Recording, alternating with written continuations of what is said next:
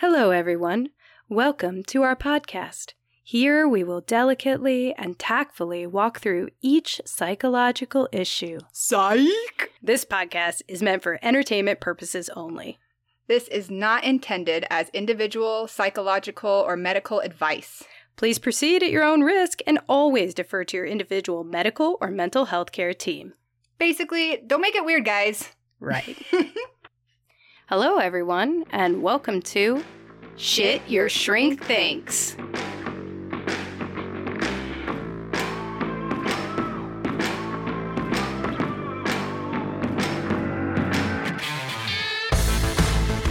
I see a little silhouette of a man. Scaramouche, Scaramouche, will you do the fandango? Thunderbolt and lightning, very, very frightening me. Galileo, Galileo, Galileo, Galileo, Galileo, Figaro Magnifico. I'm just a poor boy, nobody loves me. He's just a poor boy from a poor family. Spare him his life from this monstrosity. This is for us. We we, we just had wanted to sing it. we had to do this last time. Michaela said she was editing the video games podcast and Yes. was listening to our Dovahkiin. Which was horrid. but like horridly, hilariously awful. Ah, she said she was playing it what to your husband's gamer friends. yeah, they listening. overheard it. Yeah. they were like, "What has What happened is that? to my ears?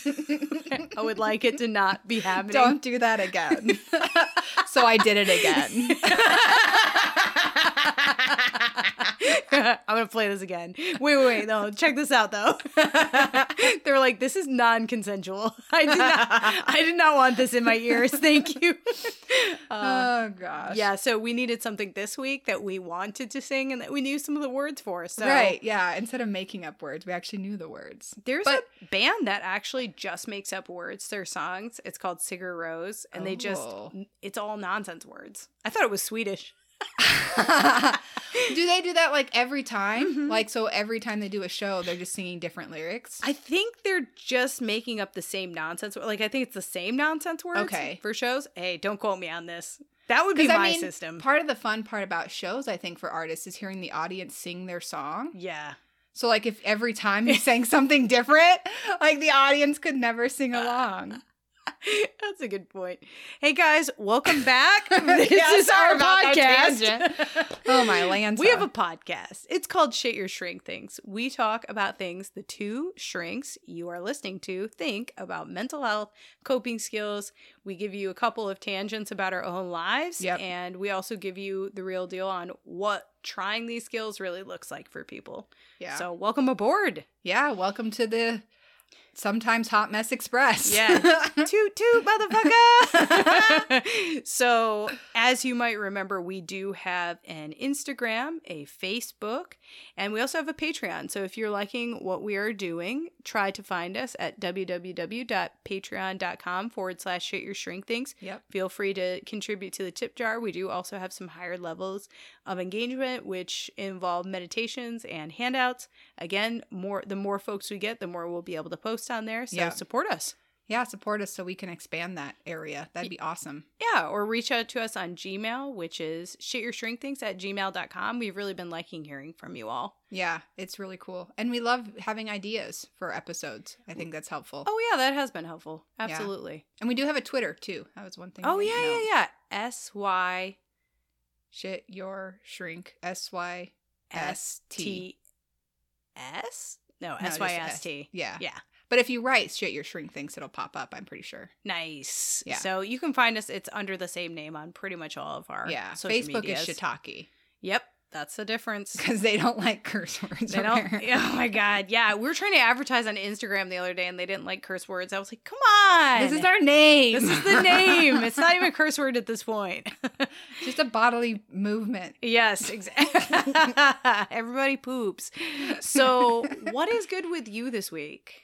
This week, I wanted to share another example of healthy masculinity. Ooh, you know I like that. Yeah. So, example uh, one is Gomez Addams. From the Addams love family. the Addams family. Yes, Seriously, yes. And he's such a good example Yes. of like healthy masculinity Yes. and like he really loves and adores his wife. He's also very horny for his wife. You know, like he doesn't like look at her like some just m- the mother of my children. Like yeah. he like he's like you are amazing. yeah, you're beautiful. Yes, he adores mwah, her and loves her and he like just treats her he never disrespects her. And he just respects women in general. Like with his brother, he tells her like he tells him to admire and treat her like the most sublime person on the earth. Oh, And he like embodies that in all of his little shows. Cute. I love that. I like it when he kisses up Morticia's arm. Yes. my sweet, my precious. I love it. And he doesn't have issues showing love. He always like hugs his brother and hugs the kids and he gives them space to be their own people. And he Mhm. also has his own place for processing emotions. Like he Hmm. goes down and plays like trains and talks to uh the thing. Oh yeah, the thing. Yeah. Uh-huh. Like Yeah. he goes and plays his little trains and talks to things and processes emotions. Like That's cute. yeah. So I was like, I mm, that's a good example. I I enjoy I enjoyed that a lot. It's funny that you say that. I actually sent a meme to somebody else to express how I was doing this week, and it was Morticia Addams, which said, "You know, I want what every modern woman wants. I want time with my family. I want time with my kids. I want to do my hobbies, but sometimes I just wish I had more time to join the Dark Crusades and support the Yes. Dark Lord." Yes. and I, I was like, "Yeah, I've seen that. I love that. That feels right. That to me. feels valid. Yeah. I'm pretty sure he his response to her is something very supportive, like you'll you'll get it, we'll make time or something. I can't remember, Oh, but I'm pretty sure he's super validating and supportive. the other end of that. Yeah. Aw. Maybe that would be a fun Halloween costume to be That would be the Addams family. that would be. oh, how cute! I should. I need to get back into that. I love that. What's good? Thank you so much for that. That was yeah. that was very enjoyable for me. How about you? What's your what's good? My what's good is that the city that I live in put on a music festival for the first Oh. time this ever. I was gonna say this year. Since- maybe since the COVID. Yeah, but well, I think they had never done a music festival before, like an actual kind of like a Lollapalooza or an Oh, Austin well, City they Limits. always did like a jazzy thing. Not that, yeah, like a more indie music Okay. festival, like a music festival. Do you got know? it, got it, got it. uh, I think we're maybe. I'm just Like thinking there's live music. You're thinking like a full festival with stage changes. Yes, yes, Got yes, you. yes. Got you. this is like a very different. We're like having like a rural or urban conversation. You're like, oh yeah, there's a festival every year. We like, we do we do turkey legs and fried cheese and shit, and then Yeah. uh, Bob from down the street plays on the stage. No, that's not what I mean. I get what you're saying now.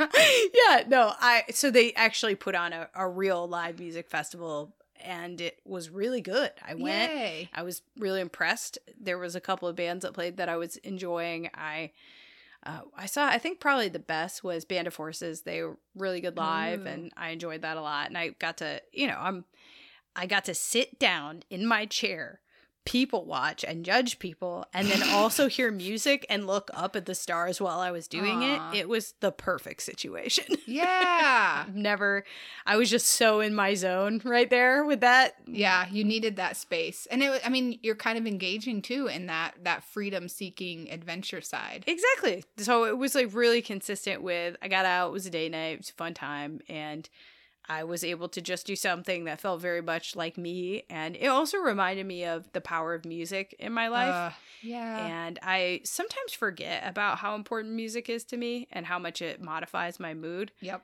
And uh, it was a good reminder to get back into that and just really focus on it. So that's my what's good this week. Oh, I love that. Yeah. I think a lot of us forget about the importance of music and how helpful it can be, I feel like.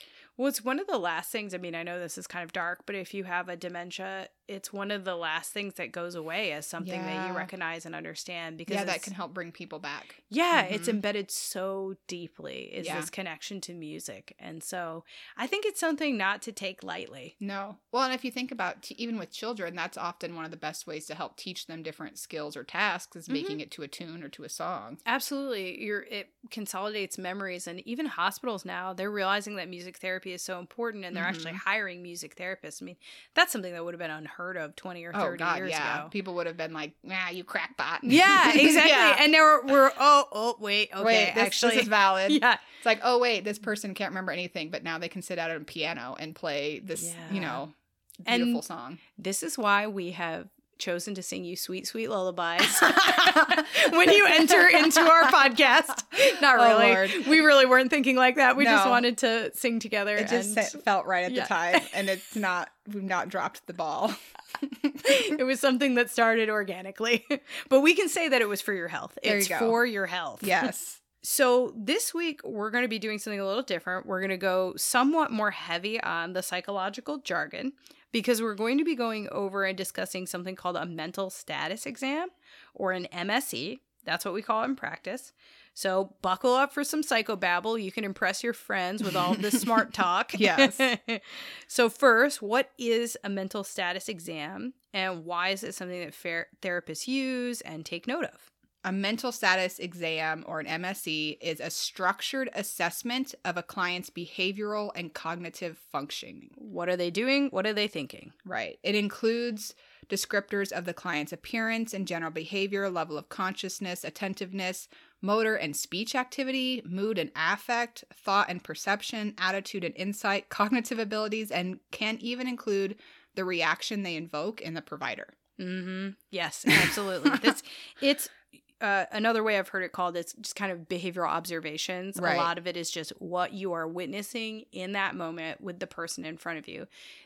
It's different than getting somebody's self-report, Yeah. right? Somebody's self-report is just what they are experiencing in their internal landscape. This is what you are seeing. Right. This is what you are observing. hmm So some of the assessment is done through asking questions, but a lot is through some unstructured observations, and that's made during the session.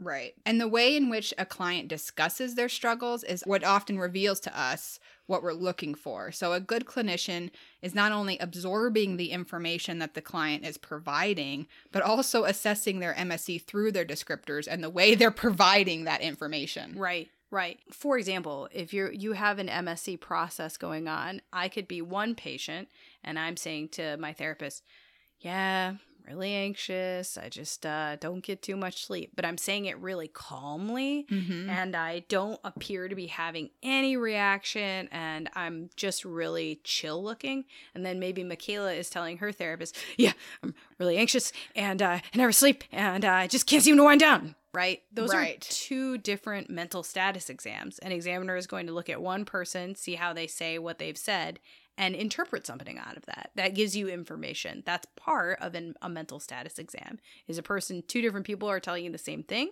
but it's what they look like in front of you, telling you that information. Yeah. And while some aspects of a person's history remain static, which means unchanging, the mental status of an individual is very dynamic, which means changing. Yes. So that's why we need to do this every session. It's a way to kind of gauge and track our clients' progress and or deterioration. Oh yeah, this is. I, re- I remember that was such an important thing when I worked on a community living center with Mm, older yeah. adults. You would. This was one of the ways we ended up as uh, psychologists, social workers. We ended up seeing patients more frequently and getting to know them better than maybe a physician might, just because they they were rounding less frequently Mhm. and spending less uh, periods of time with the patient. And so our mental status exams were often used to determine, hey, is this person experiencing a delirious episode? Yeah. For example, you know, we already know that they have something like dementia, but is this really out of the average for them? And then we'd go back and look at our mental status exams and be able to say, yeah, you know, let's say Miss Smith does always struggle with memory. Mm-hmm. She, but we know based on mental status that she's always pretty with it in terms of, you know, reporting her family history. And when yeah, she can't do term. that, Sure. all of a sudden, then we know something is different. So yeah, it's important to include mental status every time because it gives us a track record. And it's also important because it just gives us a picture of our client's life and functioning. It allows us to make sound diagnosis, figure out what follow ups need to be, and Mhm. formulate the type of treatment that's going to be most effective for this client. Again, if they're having certain type of mem- memory or cognitive issues, then that cancels out certain types of treatments that we can Yeah. provide. Yes, it does. So we have to Yes, we have to be able to assess this and and take it into consideration as we are figuring out follow-ups, as we figure out, you know, maybe referrals, hmm all that jazz. Absolutely. So, what is all assessed in a mental status exam and what does that entail? So, there is some variability in how a mental status exam is structured between some clinicians do some things, others add or subtract things from this. Uh, and different employers might have you focus on different aspects, but these are things that globally could be included in a mental status exam. Right. And we're going to kind of break down each of these a little bit further, but we're just going to ring read the list out first. Right. so, what they look like, their general appearance, their psychomotor behavior, which means their uh, what their body is doing, Yeah. their movement. So, uh, we'll tell you more about that, Yeah. but just what they're moving like. Their level of consciousness, so how, you know, aware and awake are they? hmm Their orientation, so that's more the awareness, what person, place, time. Attitude, that's an easy one. Yeah. mood and affect. So, affect is how they're demonstrating their mood. What does their face look like? right. Their speech and their thought process and then their thought content as well. Whether they are suicidal or homicidal, their insight and judgment, and their attention span and memory. So, we'll go into that a little more. Right. The first one is general appearance. So, what sort of things are we looking for there? So this looks into their age, their clothes, their grooming and hygiene, their facial expression, their eye contact. So does the person appear to be younger or older than their chronological age? Is their clothing appropriate to their age, to the session, to the setting, to the occasion, to the season? Are their clothes clean, meticulous, worn down? Are they put on properly, carefully, or carelessly? Does the person appear clean, dirty, unbathed? again are they are they super meticulous with how things are put together like super well manicured do they have an odor you know do they have like press you know sweaty smell or alcohol cigarettes cologne also note whether the person appears kind of sad perplexed worried fearful i mean you can kind of look into that as well within this general appearance and then their eye contact so are they making indirect eye contact are they fixed like they're like just glaring at you you know Mhm, is mhm. it fleeting? Are they kind of darting and avoidant? Are they vigilant? Like, are they looking around the room anxiously? Mhm. Or are they just making some good eye contact where it's appropriate and it feels comfortable? yeah, yeah.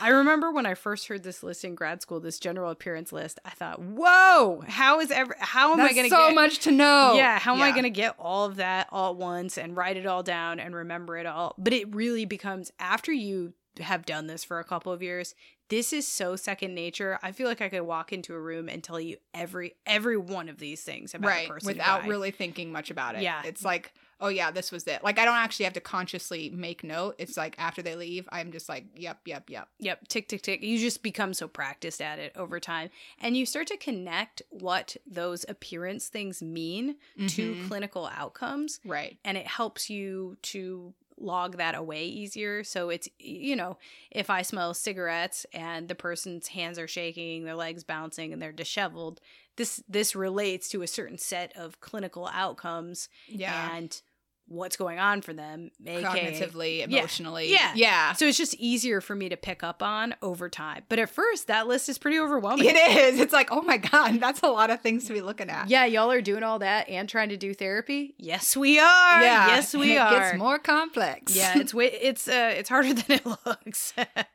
The next one is psychomotor behavior. So tell us a little about that, Sunny. so this is just any kind of gait, and gait means the way that they're walking, the type of movements they have, how fast or slow they're moving, their posture and coordination. So are they walking really fast, really slow? Or maybe they're shuffling, or maybe they're dancing or Yeah, skipping. right. I mean, lots of different things could be happening with their movements. And a lot of times, I mean, movements can be prognostic of medical issues Yeah. but they can also be you know addiction for example you notice if somebody's kind of uh imbalanced and kind of this might be somebody who drinks a lot and you wouldn't be able to tell otherwise but you notice they're kind of w- wobbly down the hall Yeah, yeah. and you oh okay i pick up on that maybe you are drunk right now and that happens more than you'd think people Yeah. uh, do they have any kind of facial tics, uh, twitches, foot tapping, hand wringing, any mannerisms like uh, nail biting or chewing movements? There's a lot of different options. Are they, how's their posture, right? So are they slouch or are they kind of uh, sloping inwards? Are they overly erect? This gives a clue as to their internal state Mm-hmm. physically and emotionally? And are their movements really restless, hyperactive, slow or agitated, clumsy or agile? It just gives you a full profile. And you Right. can kind of see if somebody's in pain or not. Yeah, too. definitely with that. You can recognize the pain by the way they're moving. Mm-hmm. Yeah. The next one that we have is level of consciousness. And so this is just how awake and alert do they seem? Are they vigilant? Are they actually just alert and awake? Are they drowsy and lethargic? Are they falling asleep? Like legit, are they falling asleep on you cuz it's happened? Ah. are they confused? Are they fluctuating? You know, sometimes it's like they're like engaged and then they're falling asleep.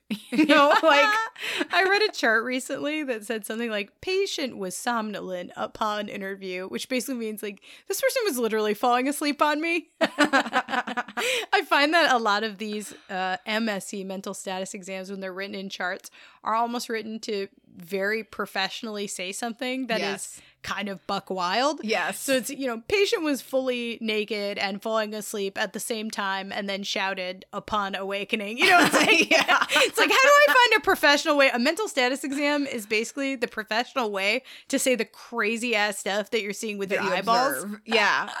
Like they, again, they may report something, but observation wise was a whole nother ball of wax. Right. I mean, I mean, I remember when I had one time a person come in who was, I think, on meth probably, and was yelling about angels and demons and brandishing a weapon. Oh. And so the mental status exam there was patient's speech was pressured, appeared to be engaging with stimuli that were neither seen nor heard by other staff members, right? Yeah, yeah, yeah, yeah. Carrying a weapon at the time was unable to be soothed by providers, right? You say Yeah, in this yeah. very professional way, but what it really is is, dude, bust it up This in here off the chain. like the Kool-Aid man with a knife high as hell. it's really, but we need to say it in a specific way for the charts. So this is the way to do that. right. We also take note of orientation, as Michaela said. So do they know their full name? Do they know where they are? The floor, the building, the country, city, state? Do they know today's date? Often people will put the level of consciousness and orientation together. So you might see it documented as alert and oriented times three or times four, depending on the setting. Right. And that just means that they, they know where they are, who they are. This is the most basic level. Right. If It- some yeah, if somebody's coming in pretty normal, then Mhm. they're alert and oriented times 3 or 4. Yep. Yeah. Exactly. And uh, usually you will see when somebody has an episode of delirium, like they are cognitively impaired due to something like an infection or Mm. hydrocephalus or whatever, then that's when you're going to see these orientation little off. struggles. Yeah, yeah, yeah. I one time, I, a lot of times you'll say, "Okay, who's the president?" and they'll be like, "Reagan," and you, in that moment, you understand, hmm, something, something is not right," Right. said Madame Clarice in the night. The next then is their attitude. So this is how they're presenting and engaging with you, the provider. Are they being cooperative? Are they hostile? Are they being open or secretive or Mhm. evasive? Are they acting suspicious? Are they easily distracted? Are they really like focused and just, you know, intense? Or are they withdrawn? Playful. You know, sometimes they're like playful and overfamiliar, which is also a little awkward sometimes. That one is weird. where where you meet somebody for the first time and they come up and touch you and they're like, "Hey, girl, so good to see you." Yes. It's like, what? Whoa. Huh? What? I never know what to do with that one. I'm like, oh, oh hey, hey. Yeah, like the people who are evasive and like avoid, I'm like, I got you. I can crack this egg. But when they're like, Yeah, they're like touching you. They're like, Yeah, how's like, your whoa, week? like, I don't I don't know you. Yeah. You're not my mom. it does it does kind of weird me out as a provider when somebody's really overly familiar. I don't I never know what to do with that. Hostile I can work with. I know, isn't that horrible? I can, it's like you can be super aggressive and mean. I got you. yeah, yeah. Like, I don't want to be here and I hate you. And I'm like, yeah, I don't want to be here and I hate you also. I'm like, oh, okay, cool. All right, we're best friends. Yeah. Did we just become best friends? Want to do karate in the do you want to do karate together? Yeah. Uh, we also check into somebody's mood and affect. So this is how they would describe their current mood personally, what they would say, Mhm. and then versus how you observe it. right. So if Michaela says to me, "Yeah, I'm really depressed," right? Those are two totally different things. Her self-report is that her mood is depressed. Right. My observation of her affect might be euthymic, meaning that this person actually seems pretty upbeat for their report of depression. Right. So you could say that that would be an inconsistent report of mood versus affect, for example. yeah. Are they saying they're sad, depressed, or anxious? Uh, are their facial expressions congruent with their mood? And what are their descriptors of the affect? So, like what you're observing, you could say euthymic, you could say dysphoric, which is they're not satisfied. They could be detached, elated, anxious.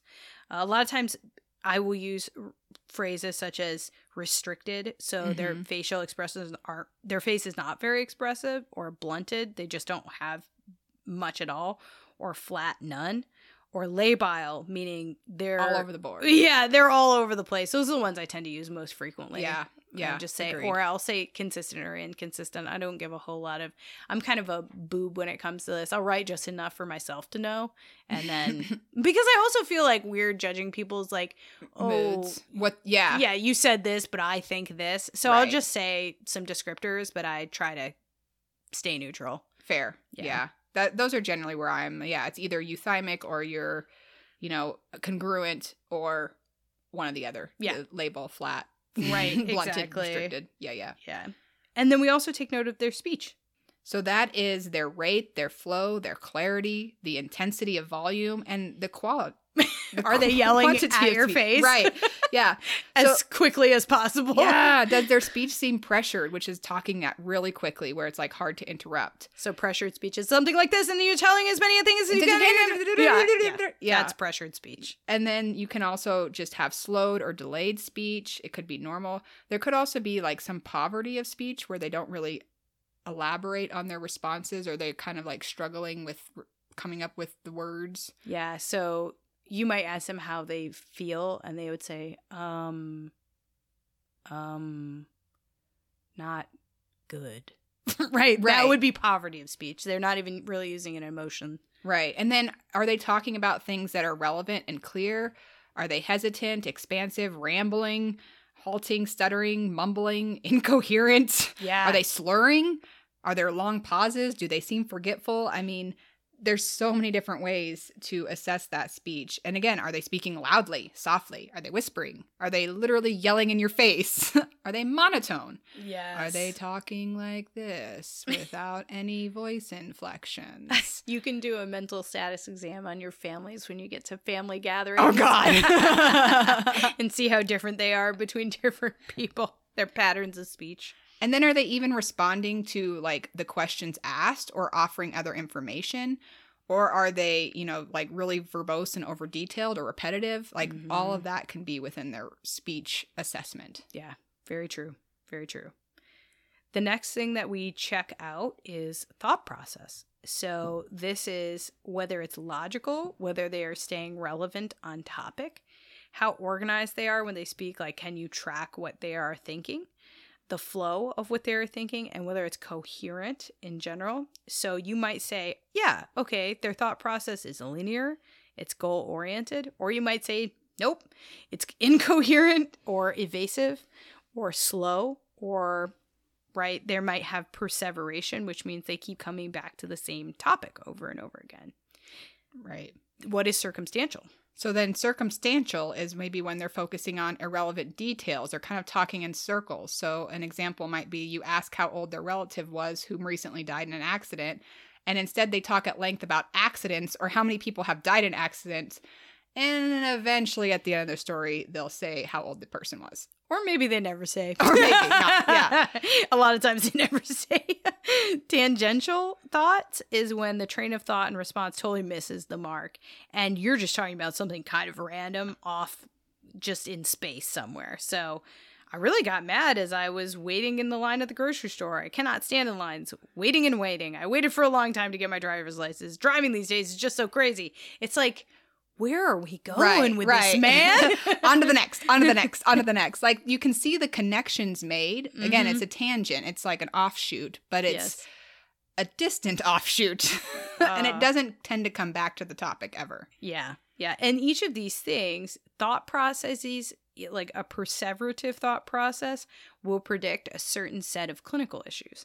A circumstantial process will predict a different set of clinical issues. So why we're observing this is it relates to then Different diagnoses. what we're diagnosing exactly and then the treatment this is why the observation is so important because you don't want just somebody's self-report you want a lot of points of data if we can lay eyes on you it's going to give more points of data because a lot of people they god i love people also people are not good historians No. always of what is happening Right. and it's our job to try to be as helpful as possible and to observe and see if we can add any information to that. I mean, I'm not always a good historian of my Right. own experience, always. I mean, think about how you know people tend to struggle with their own insight. Like, mm-hmm. yeah, it's, it's in hard to yeah, it's hard to see yourself the way that you are being observed by Yeah. other people a lot of times. exactly. So this just ends and lends another data point. right.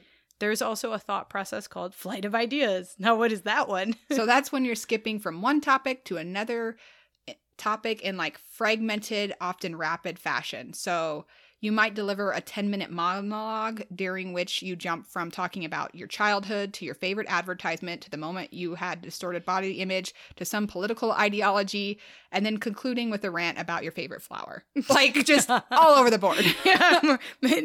you as a therapist just hold on to your butt, like you, Yeah. you're just uh, along for the ride. Like this is wild. That's how it will feel on the other side.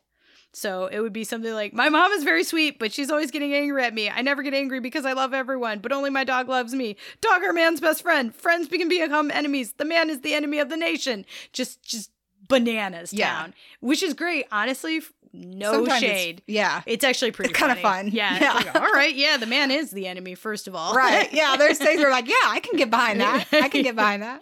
yeah. A different kind of thought pattern is loose associations. So there's really not a lot. Like you can't, with the previous ones, you could kind of follow. Right. There's some connection, sort of. Yeah, where someone's going. But with this one, there's just not a lot of connection. So an example might be I went to the farmer's market. I should take walks more often. It's a nice day. I should have chocolate, right? Just like Yeah. no, no connection. What are we doing? And that one's fun too. That one's fun too. That one's I really like that one. That one's also my own brain right now. Sometimes, yeah, yeah. Loose associations. my husband will literally ask me, "What made you think of that?" And before before the sleep deprived status, I could be like, "Here's where I got this, This. from," and now it's like, "Well, I don't know. That just flew in out of left field. we also have blocking. So what's that? That's when you have a sudden interruption of thought or speech. So they might be discussing childhood abuse with their therapist, and then they just stop speaking midway through the sentence. And then when the Mm. therapist asks them to continue, they may respond like they completely forgot where they were going to say. hmm There's another one too called oh man, people with some people with learning disorders in adulthood do this too. Uh, like folks with ADHD. It's not it's not just kids. Yeah, this one's yeah. called echolalia. I think I that's think how that's you how you it. pronounce it. Yeah. Yeah. Okay. So this is just it's echoing. It's Yeah. parroting things back. So it's normal in kids under the age of five, but it might be a sign of Tourette's or other disorders in children. Just FYI, if it's Yeah. done too much. But for example, if you ask somebody, "Do you want a cookie?" and they say "cookie, cookie, cookie," and you're like, "Okay," so that's echolalia. Right. Instead of just being like, yes, I would love a cookie. It's Mhm. cookie. or you ask them a question and they just, again, they like repeat back that question. They say the question to you again. Yeah. Word salad is potentially my favorite one of Oh, all God. time. Yeah. So tell me what word salad Word is. salad is when you have a mixture of words and phrases that lack any comprehensive meaning or coherence. Yeah. So I joke about that my my daily ramblings are a word salad. oh, yes. We all get there sometimes. But here's an example. Because it makes a twirl in life, my box is broken. Help me, blue elephant. Isn't lettuce brave? I like electrons. Hello, please. like, just what? these words have come together and we know the individual meaning of these words, but put together they mean literally nothing. Correct. Which is, you know, again also a fun ride to go on. it can be. It can be. So the final one, uh, thought process is a clang association, and this is just instead of a person's thinking and speech being directed based upon meaning, it's based upon sound and rhythm and rhyming. Right. So, for an example, many moldy mushrooms merge out of mildewy mud on Mondays. I heard the bell. Well, hell, then I fell. Here she comes with a cat. Catch a rat match. Right? You're just Yeah. saying things. You're just, just we're rhyming. rhyme. Yeah. We're doing some rhyming right now. you become Dr. Seuss. yeah. I like it. Oh, that's fun. So then the next part of an MSE is their thought content. So is their thought content consistent with reality? So again, is there rhyming? Are there puns? Is there some compulsions or obsessions? Is there some phobias that they're expressing? Are there some preoccupations where they keep coming back to? Are things pretty concrete? So that means like are they really literal and rigid in their thinking? Are there some delusions, right? Mhm. Are there some Mhm. persistent false beliefs like some grandeur or some persecution? Mm-hmm. And you can check to see like are they talking about hallucinations? You know, is there some auditory or visual stuff going on that is not being seen? Is there some ideas of reference? Mm-hmm. So that is an incorrect interpretation of casual incidents and seeing those external events as being directed towards yourself. So seeing people laugh off in the distance and you think they're laughing about you. Right. Right. Uh, depersonalization. So again, where you're feeling like you're outside of your body or you're observing your, you know, thoughts, feelings, and body.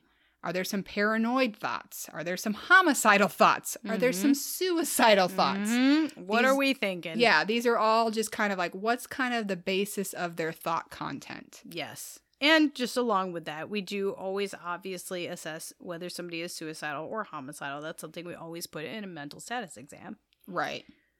We also look at somebody's insight and judgment.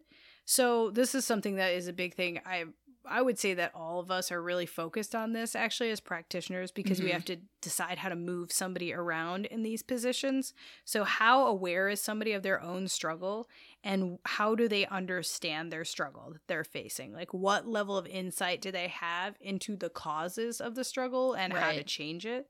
So, is there a complete denial that there, there's any struggle at all and that they have anything that they could do about the struggle? Do they recognize there's a problem, but do they put blame elsewhere? Do they have some emotional and intellectual awareness? Just are they connecting the dots here? Um, and how motivated is this person to change? Yeah.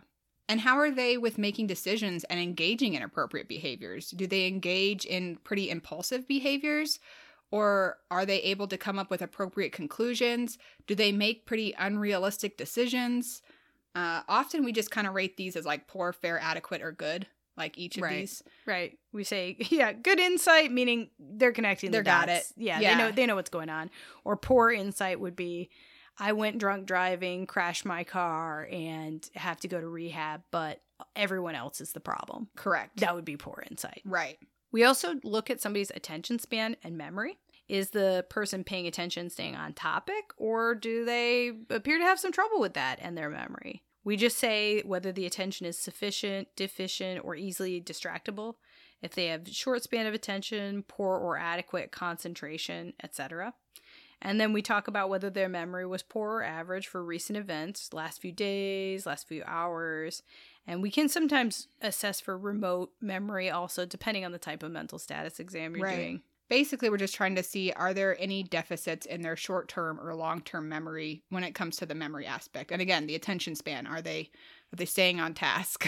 yes, yes, absolutely. And these things, again, Michaela talked about, but they change based on the type of setting you're in. So, m- mine, when I've worked in neuropsychological settings, when there is a traumatic brain injury involved or dementia, mm-hmm. or if I'm on a hospital floor assessing somebody after a car accident, the mental status exam tends to be, I remember we focused a lot more on you know what is their thinking pattern like? How is their memory? How is their attention? How's their concentration and their speech? Like those neurological things we Yeah. weren't as worried about like maybe like always emotional reports or always Right. affective reports. Unless there was a stroke i guess in that case it would just be they would have a lot of um, emotional lability post stroke but you'd be focusing more on those like really concrete things. Whereas now when i work in a therapy setting i'm focused a lot more on like judgment insight right. affect appearance that sort of stuff. So it just kind of changes based on the setting i would say. Yeah, and uh, yeah, again, it it really depends on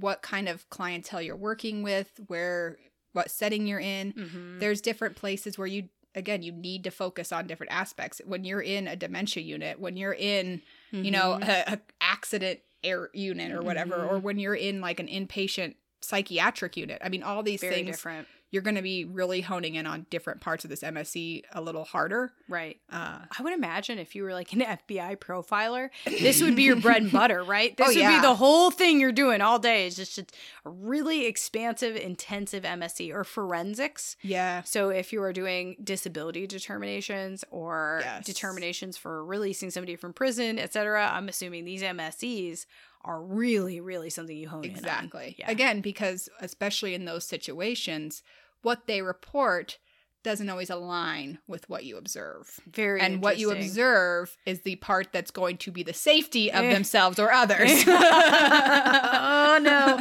oh no aisha help me never let me work in those settings i'm not i'm not equipped for that oh god uh, yeah, I remember doing some of those jazzes. yeah i bet you're like uh patient says not homicidal but gripping pen and breaking things over people's heads suggest otherwise right. Yeah. Yeah. It's like, uh, yeah, no, I don't think you're quite ready yet.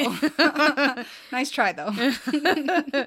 so what are we going to try for outside of podcast experiments based on what we got here I will admit there are times where I can get a little bit lax on doing my full MSE Mm-hmm. assessment in sessions, especially when it's when someone who I've been working with for a while and they generally stay within like normative ranges. I don't always Mhm. like super pay Mhm. a lot of attention. But there are some people who I probably should keep a closer eye on. And I even then sometimes just with how, you know, overwhelmed and overworked I am, that I don't always like dig in. Mhm. So I'm just going to try to take a little more time this week and make sure that I'm fully assessing my clients' Yeah. MSE. Yeah, I totally agree with that. I can just look more at w- what am I picking up on because my I wouldn't say I I don't write all of this exactly out. Right. Same. But I am like deeply aware of it. I would actually say it's one of my biggest things that I have awareness of is what the person is actually, what I'm actually observing in the session. So just to flesh that out a little bit more mentally, like have the process be a little less automatic and just think about it more okay what am i actually seeing here what would i actually call these things Yeah. etc just so just to get a review of what am i doing so that i could teach it to other people Yeah. which is kind of it's just good to check in on those processes right. And, yeah. uh, When you've been doing it for a while, sometimes, yeah, you're you're just doing it so much unconsciously. Yeah yeah. We need to check back in and make sure we're putting a little more conscious effort into it sometimes. yeah it's like that thing i talked about a long time ago where i could just tell if somebody's lying like, very quickly and i think what i'm really just doing is a mental status exam Fair. like a really quick mental status exam in person. I'm like, okay, face inconsistent with posture, inconsistent with report, terminator analyzing. And then it's like, I know you're lying, right? Yeah. So that's probably all that is, but I'm just going to watch that. That's fair. You know, I just realized we didn't We didn't do do that. the I homework. had that exact same thought. What did we try for our outside of podcast experiment last week? I was supposed to play a Wii and monitor my mood, and I didn't do it, and I had plenty of time. So There we are. That's that. there we are. Uh, no real excuses. It just didn't happen. no excuses. Play like a champion. Yeah. How did you do? I did it. I played Elden Ring. I Yeah. noticed how it affected my mood. And I also played Mario Kart and I noticed how that affected my mood. And so I had like a little uh, controlled experiment where Elden Ring, I just was playing solo. And Mario Kart, I was playing online with a couple of friends, and Mario Kart was better. I can validate the Okay. the in person uh, experimental results of Mario Kart improving your mood. So Cool. I get very competitive, and uh, I can see that. let me just say, first of all, that uh, the people I was playing online were with, if you are listening right now, that was bullshit. Were they throwing turtle shells? well, what was happening, I think, is that so I hadn't played on my Switch before, really, and so I didn't have all the special cars that I needed to be faster. Mm. Everybody else had these special cars, so no matter what I did, I would always get like a maximum of fourth place. And I was like, okay, listen, I'm not wiping out at all. I'm using these shells like a gang member, like I'm like assassinating people with these shells. Like I don't understand How I'm not winning. what's going on here. And then I like, and I just kept racing and being like, I guess I'm just bad at this. And then I realized later that they had special cars. I was like, okay, this is cheap shot? this is horseshit right here, is what this is. And then It's like Uh, when yeah. people glitch or whatever, basically Oh. like cheating. Oh, that makes me so mad. Hey, I don't mind losing. And I had like kind of accepted. I was like, well, I guess I just lose, you know? And then it dawned upon me later, after, like, pretty much after we were done playing, I was like, you assholes, I was playing with this like total beater car. I had no idea that there were different options. You're driving with like a gremlin and they have like a Mustang. Yeah. I was like, well, no wonder you're winning the race. Me and my little derby car racing with like three flats. Just a side note, I also found out there was a character on it called, you know how there's Peach Yeah. in Mario? Uh, there is a character called Cat Peach. what? right. This should have been my what's good, which is Peach dressed up as a cat. So it is basically It's like a Catwoman Peach. it's like a furry. Oh, oh my. and All I right. I was I realized that I there was a, a character called Cat Peach, and now I am forever Cat Peach. I like that. and when That something happens that is good, I yell Cat Peach. So Cat Peach. God. I kind of started yelling it outside of Mario Kart 2 to no one in particular. I yell Cat Peach. I dig it. I dig it. So that's where I'm at. I did the homework. I noticed that. Elden Ring solo wasn't as good, and I got frustrated with it. It didn't improve my mood as much. Mario Kart with others and a little competition, fun, got a story, learned about Cat Peach. Dig it. I get that. I Right. dig it. So well, at some- least one of us did our homework. Yeah, there was. well, I my homework was to play video games, so that was easy enough. Yeah. Whereas again, mine is was too, and that's not something I do. So that was like meh. exactly. I'm not gonna do this. Who are we kidding? Right. Oh, silly. So, do you have a joke for me? I do. This one made me think of you. Are you Oh, ready? Okay. Michaela, I was gonna take up meditation, but you know why I didn't? Why? I didn't want to sit around all day. yeah. Oh, no, that hits me deep. Yeah. Yeah. I saw that one and I was like, yep, that's Michaela. Uh, I've got a couple. My doctor asked me if any of my family members suffered from mental illness. Mm. I said no. They all seem to enjoy it. We're not suffering at all. We're quite good at this, actually. Yeah. Skilled. that's a thing of like, do you struggle with this? yeah. No, do you I'm struggle with anxiety? No, I'm really good at it. I like that one. Uh, I was at a job interview the other day, and they asked if I could perform under pressure. okay. I said, no, not very well, but I can try Bohemian Rhapsody. I had to use it since we did the song. Yeah. Ice, Uh, ice, baby. No, just kidding. Under pressure. They're the same. Pressure down on me. Pushing down. Okay, this is like what we were talking about before the podcast. We were both just like, okay, there are a lot of things going on right now in both of our lives, and we just need some tasty, tasty treats, like some sort of pellets to help us get us through this time of good things happening, so that we can keep going. We are that under pressure is like I feel Eh, what's accurate. actually happening Yes. right now. Yes. we need the pellets of good to keep us motivated. Come on, pellets. Please help. That's that's what my homework really is: is to pray to the gods and goddesses for for more pellets of good. For assistance. Yeah, Please lift this big weight off. Yeah. Thank you. exactly. Anyway, Oh, guys, well, Lordy. thank you so much for tuning into our pod today. That was mental status exams, and we are looking forward to seeing you next week. Yeah. Hope you guys have a great week. Thanks. Bye.